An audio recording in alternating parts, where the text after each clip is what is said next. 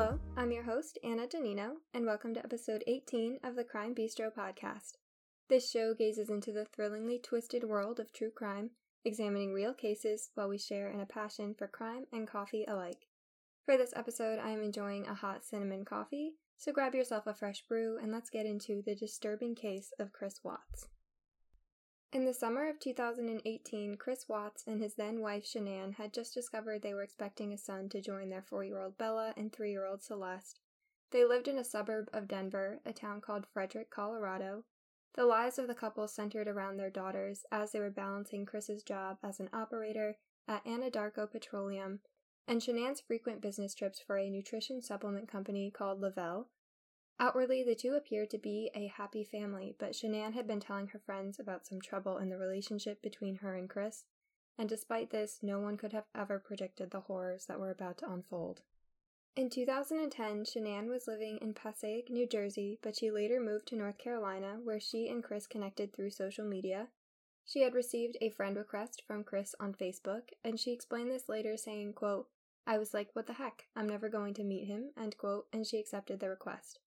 She followed this by saying, quote, One thing led to another, and eight years later we have two kids. We live in Colorado, and he's the best thing that's ever happened to me, end quote. Chris and Shanann were married on November 3rd of 2012 in Charlotte, North Carolina, and they gave birth to their first child named Bella on December 17th of 2013. Their second daughter was born on July 17th of 2015, another young girl who they named Celeste, lovingly nicknamed Cece, and Shanann absolutely loved being a mother, and her obituary later praised her dedication to her children, saying, quote, Shanann was so excited to have her first baby girl. She spent every minute thanking God and taking care of her precious gift that the Lord had blessed her with, end quote. And it went on to read, quote, Oh, how Shanann was so excited to be able to have another child because of her battle with lupus. She was determined to stay healthy, and with her love for Celeste, every moment with her was a blessing, end quote. Shanann and Chris did start experiencing some financial issues, and in June of 2015, the couple did file for bankruptcy. In 2014, they had a combined income of $90,000, which was further strained by credit card debt, student loans, and medical bills. In their filing for bankruptcy, they stated that their $3,000 mortgage and $600 car payments took up most of their $4,900 in monthly expenses, and their homeowners association had also sued them for unpaid fees. Fast forward to the year 2018, Shanann was very active in posting about her life to her Facebook page, and she shared many videos, one specifically on May 5th where she went on Facebook Live saying, quote, I love waking up now on Saturdays and being able to enjoy my family, end quote. And she also talked about being excited for the upcoming Colorado summer, on June 11th of 2018, Shanann surprised Chris with the news that they were expecting another child, which she did record, and in the video she was wearing a shirt that read, Oops, we did it again, and he did have a fairly flat reaction to the news, saying only in an unenthusiastic voice, quote, That's awesome, end quote. Despite Chris's underwhelming reaction, Shanann posted a Father's Day message on June 17th to Facebook saying, quote, Chris, we are so incredibly blessed to have you. You do so much every day for us and take such great care of us. You are the reason I was brave enough to agree to number three. The message was heartwarming, however, it was also in June of 2018 that Chris began to talk to a woman named Nicole Kessinger. She worked in Anadarko Petroleum's environmental department, Chris stopped by her office and started up a conversation one day, and they had their first meeting outside the office later that same month. Their relationship moved very quickly, and they were seeing each other four or five times a week, and they started a physical relationship in early July. Chris told Nicole that he was almost divorced, and later that month, when Shanann and their daughters were traveling to visit North Carolina, he told her that the divorce had been finalized. The first time Nicole visited Chris's home was July 4th, and their first on record phone call happened on July 7th. They would go on dates while Shanann was out of town, and on July 30th, Chris left a love note for her before joining his family on vacation. There was tension starting to brew between Shanann and Chris. Despite Shanann trying her best to keep the relationship intact, she just could not ignore the emotional distance that was developing between them. While Shanann was visiting family in North Carolina, she texted Chris, quote, I realized during this trip what's missing in our relationship. It's only one way emotions and feelings. You don't consider others at all, nor think about others' feelings. I try to give you space, but while you are working and living the bachelor life, I'm carrying our third and fighting with our two kids daily and trying to work and make money. End quote. Soon after, she asked him for reassurance, saying, quote, If you are done, don't love me, don't want this to work out, not happy anymore, and only staying because of kids, I need you to tell me, end quote. Chris replied to tell her that he wasn't only staying because of the kids, saying, quote, They are my light and that will not change. I don't want to erase eight years just like that. I'm not sure what's in my head. I don't know if it's my parents, the third pregnancy, if I'm just scared, or what. End quote. Shanann confessed to some of her friends that she thought Chris was having an affair and that she intended to get full custody of their children in the event of a divorce. She also ordered a relationship book called Hold Me Tight, which Chris threw away without opening.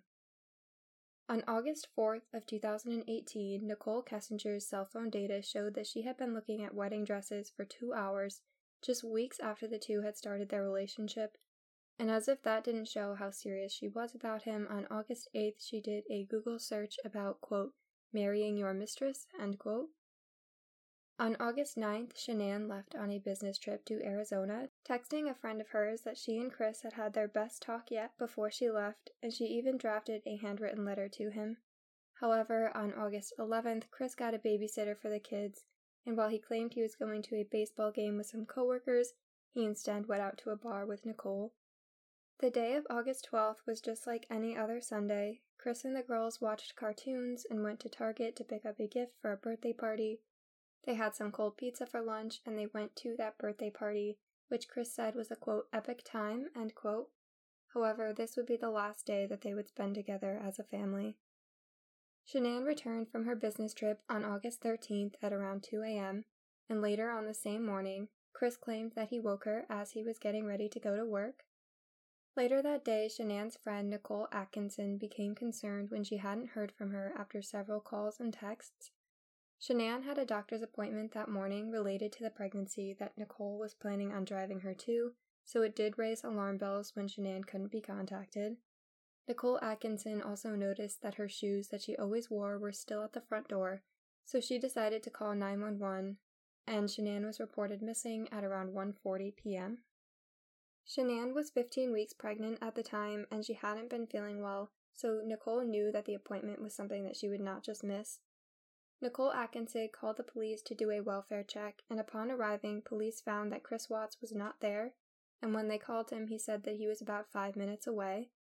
This immediately raised suspicion for the police since it is expected that a husband who receives a call from police officers outside his home and are concerned for the safety of his wife would give the officers permission to enter the home immediately, but Chris did make them wait until he got there. They found that Shanann's phone, keys, and purse were still at the house, as well as her car was in the garage, and Chris told them that he had absolutely no idea where she had gone. Police were immediately suspicious of Chris with excellent reason, especially regarding his behavior at the home. When he entered, he did not immediately call out for Shanann, and he didn't seem to be in any rush to let the officers inside. He also appeared to be trying to avoid eye contact and conversation with the police once they entered the home, and he looked to be texting on his phone. He was asked by an officer if they were experiencing any marital issues, to which he was honest, saying, quote, We're going through a separation, end quote. However, he also said that it was civil. In the body cam footage from this initial interaction with police inside the home, something in particular really stood out to me. Chris makes a point to tell the officer, quote, All the girls' blankies are gone. Their blankies they sleep with, they don't leave anywhere without them, end quote. This struck me because it sounds like Chris may have been trying to set up a cover story immediately and be trying to claim that Shanann just left with the girls due to the friction in their relationship. There was also an incredibly creepy moment in the body cam footage when a neighbor who knew Chris on a semi personal level said to the officer, quote, He's not acting right at all. He's never fidgety, he's never walking back and forth, he never loads his stuff in and out of the garage ever. The surveillance footage from that morning showed only Chris leaving the house, After loading some unidentified items into his truck, which was completely detrimental to Chris since there was no footage of Shanann or the kids ever leaving the home, and yet they weren't there. The day after, on August 14th, Chris agreed to be interviewed by two separate news stations, and he talked to Denver's ABC affiliate begging for the return of his family, saying, quote, Shanann, Bella, Celeste, if you're out there, just come back. Like if somebody has her, just bring her back. I need to see everybody. I need to see everybody. Again, this house is not complete without anybody here. Please bring them back. It has been noted by many that he seemed extremely detached from the situation during these interviews, and he was called in for official questioning only four hours later. During questioning, Chris told the interrogator that he woke Shanann up at about 4:15 a.m. and that he had a conversation with her about selling the house and proceeding with the separation, and he said that she had decided to respect his decision to leave the relationship. In this version of the story that Chris told, all he had done that day was go to work and then return home when he got the call from police. He was also adamant in the interview that he had never cheated on his wife, which was a lie, however, the officer actually already knew that when he asked. The deleted correspondence between Nicole and Chris, which he thought could not be recovered from his phone, were able to be accessed long after they had been deleted. On August 15th, the FBI joined the search for the missing family. The police force in Frederick consisted of only 20 officers, so the search did expand quickly to include the Colorado Bureau of Investigation and the FBI. Chris took his polygraph test at 11 o'clock a.m. on August 15th. He was given a directed lie test, which means that there were specific questions on the test known as control questions, where the administrator instructed him to lie in order to get a more accurate baseline. Chris did fail the polygraph test, and while they were discussing the results, Chris denied that he had been at all untruthful. In response to this, the administrator used what is known as the futility technique, telling Chris that they already knew he was lying about his involvement with the disappearance of his family, so there was no point in him lying any further. Chris's first admission was that he lied about being unfaithful to Shanann, and his partial admission of guilt was to his father while they were alone in the interrogation room, saying, quote, She hurt them, and then I killed her. End quote. Chris admitted that he had killed Shanann, however, he falsely claimed that the reason for this was because Shanann had smothered their daughters, and he had killed her out of anger. At this point, his story was that he told Shanann he wanted to separate, and had then seen her smothering Celeste over the baby monitor while Bella was lying on her bed completely blue. Despite not admitting to killing his children, he did admit that he had disposed of the three bodies at his worksite, however and in a story that disgustingly attempted to undermine Shanann's love of her children. His claim was that after their, quote, emotional conversation, end quote, she had lashed out and killed their daughters as revenge. It was on August 16th that the bodies of Shanann, Bella, and Celeste were recovered at Chris's worksite in a heartbreaking manner.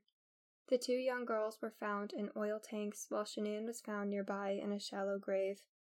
On that same day, Chris appeared in Weld County Court for a bond hearing, which he was thankfully denied. On August 21st of 2018, Chris Watts was charged with three counts of first-degree murder, plus two additional first-degree charges for victims being 12 or younger. He also faced another count for unlawful termination of a pregnancy and three more counts of tampering with a body for a total of nine charges. On September 1st of 2018, a funeral was held for Shanann and her daughters in North Carolina at the Sacred Heart Catholic Church in Pinehurst, during which Chris's name rightfully was never mentioned. The trial process proceeded very quickly, and Chris appeared in court on November 6th of 2018, where he pled guilty to all nine counts, and Shanann's family requested that the death penalty not be sought for him. He was sentenced to five total life sentences without parole on November 19th, as well as 48 years for unlawful termination of the pregnancy and 36 years for disposing of their bodies. And Judge Marcelo Kopcow called the murders, quote, perhaps the most inhumane and vicious crime I have handled out of the thousands of cases that I have seen, end quote. It was also on this day that Shanann's parents filed a wrongful death lawsuit against Chris which they did win almost a year later on November 18th of 2019, where he was ordered to pay them $6 million for the deaths and for the severe emotional pain he inflicted. While they will most likely not receive any of this money, this will prevent Chris from ever profiting from the murders in any capacity. The Weld County District Attorney released a 2,000 page document known as the Discovery, which essentially outlined all of the prosecution's evidence against Watts. This included correspondence between Chris and Nicole Kessinger, who had contacted the local police herself to disclose the affair. The two had used an app to communicate called Secret Calculator, which allowed them to store private messages and photos sent back and forth. Interestingly, Nicole was also found to have conducted a Google search about whether or not people hate Amber Frey, and Amber Frey was the mistress of Scott Peterson, a man who was convicted of killing his pregnant wife Laci Peterson in 2004. She had also begun searching for news about Shanann's disappearance after the murders but before the bodies were discovered. This also showed that on August 13th, the day of the murders, Chris called his daughter's school and told an administrator that the kids would no longer be attending there. He also called a realtor that day named Ann Meadows with the intention of selling their home and downgrading to something smaller. Chris was originally imprisoned at the Denver Reception and Diagnostic Center in Colorado, but the Colorado Department of Correction transferred Watts to a prison in Wisconsin called Dodge Correctional Facility. He later said this was because he feared for his life in the Colorado prison where other inmates had been threatening him. And finally, on February 18th of 2019, Chris gave a 5-hour interview from prison where he did confess to killing his entire family. He said that morning they had discussed the affair, and Shanann told Chris that she had already known about it. Chris said that he felt, quote, more guilty than ever before, end quote, and that he told Shanann their marriage was not going to work. Shanann replied to this by telling Chris that he would never see the kids again, and he strangled her to death in their bed because of this. Their daughter Bella entered the room and asked what was wrong with their mom, and Chris wrapped his wife's body in a blanket, putting her in the truck with the kids in the back seat. He drove them all 40 miles to his worksite, where he smothered Celeste in the back seat with a blanket and put her body into an oil tank, then doing the same to Bella, placing her body in another tank. This confession was especially disturbing to investigators, not only because of the horrifying details, but because he failed to give an actual motive for the crime. What seems to be the most likely assumption is that Chris wanted to start over with Nicole Kessinger and that he decided permanently getting rid of his wife and family was somehow the easiest solution. A fresh start with no messy divorce, no child support or custody arrangements. He had found a new life that he wanted with Nicole, and the only way to get it in his mind was to put a complete end to his old one. He did tell investigators at one point that he never would have thought his marriage to Shanann was bad if he hadn't met Nicole and started that affair. Though this motive has not been confirmed by Chris, this is the assumption that is made by most who are familiar with the case. And while simple, it is horrifying to imagine how someone could justify ending the lives of two children and their pregnant mother just to save himself the trouble of filling out some divorce paperwork. It's hard to even begin to imagine that decision process, considering that he had a full 45 minutes while driving to where he buried Shanann while his daughters were still very much alive in the back seat. 45 entire minutes to change his mind and spare their lives, but he did not. As if there weren't enough disturbing aspects to this case, another detail is still just as horrifying, and it is that since 2018, Chris Watts has been receiving fan mail in prison. In regard to this, police have said, quote, the letters consisted of personal letters from people asking to be pen pals, some media requests, and a couple of hate mails. Nothing of evidentiary value can be drawn from the correspondence, end quote. It does, however, show a darker side of human behavior and an unhealthy obsession with true crime. Many people, clearly myself included, find the world of true crime fascinating. However, those people approach the subject out of intrigue for something that is nearly impossible to understand.